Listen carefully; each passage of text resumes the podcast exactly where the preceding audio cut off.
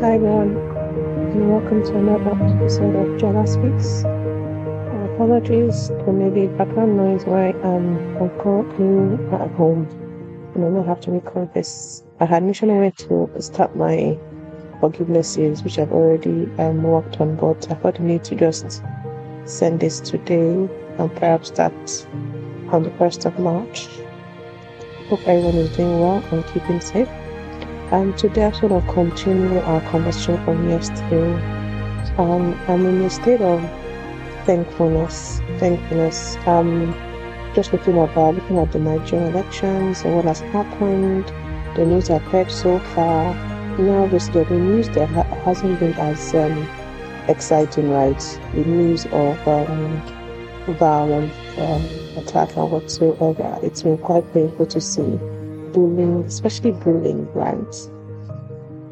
Um, you know, I was telling somebody today that it's interesting how people can be so, so losers.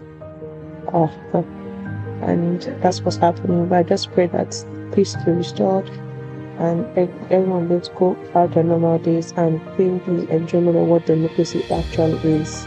It's not about, you know, pushing or cajoling or, violence, about free speech, ability to vote. And I'm thankful that so far, aside that, aside the violence that happened so far, I'm, I'm happy about what, what I'm seeing, and I'm just so it's so clear that David, God has done what is doing a new thing in Nigeria. You know the verse in um, Isaiah 41 verses um. So Isaiah 43 verses um, 18 and 19. So Isaiah 43 verses 19, 18, let's have 18 and 19. So it says, Forget the former things, do not dwell on the past. See, I am doing a new thing, now it springs forth.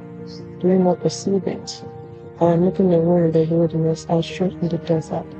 And when I remember this word, what I felt right was that even though this is saying it's coming, what I've um, feeling for Nigeria is it's already happened. So if I should um, adjust the verse, it will say, so if I'm to adjust it to reflect what has happened, I would say it is, see, I have done a. It has sprung up. Have you not experienced it? I have made a way in the wilderness and streams in the wasteland.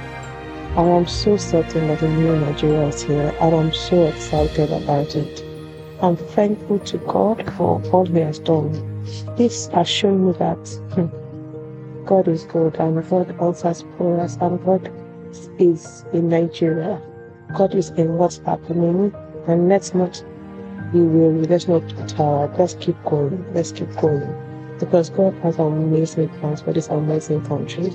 And as I said yesterday, Nigeria is not only going to be the judge of Africa, or the judge of the world. I am so excited for this new place, this new level that's coming about in Nigeria, this new new season, this change that is happening. I'm so impressed with every single person that has voted, has prayed, that has done all their civil duties, that has even waited on what reports being counted to ensure you know um, um, that the votes were actually not adjusted before they left the, the polling units those that ensure that try and push for the terms of the votes. Thank you.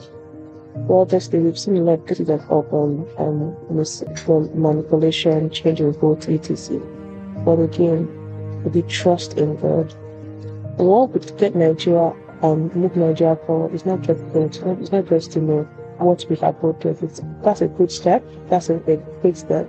But we need a miracle, and that miracle is also being manifested in the country.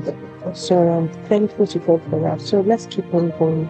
Let's keep on on on the prayer. Let's keep on praying, praising, thanking God as we are about to see clear, obvious manifestations of good things in our own.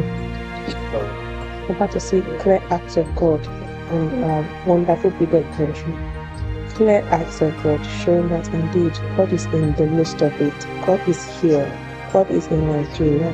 Nothing is stopping us. Change is coming. Transformation is coming. Newness is coming. It is done. I'm thankful to God for this. I'm even thankful that we can go witness in our own lifetime because Indeed, God is amazing. God has shown himself mighty. So it's not background noise. I'm at an airport lounge and so I'm moving up and down. So apologies if you're hearing club background noises. Hopefully that doesn't um, filter through to the full podcast. But thank you everybody for continuing the faith. Thank you for pushing. Thank you for praying. Thank you for fasting. For doing everything required to be done for Nigeria. And as I said yesterday, we are totally trusting God on this. We are totally trusting God to do what only He can do. And I am excited for this new place of Nigeria. Thank you, Lord, for everything. Thank you, everybody, and have a wonderful and blessed day. Let's keep going. Let's keep the news keep coming through.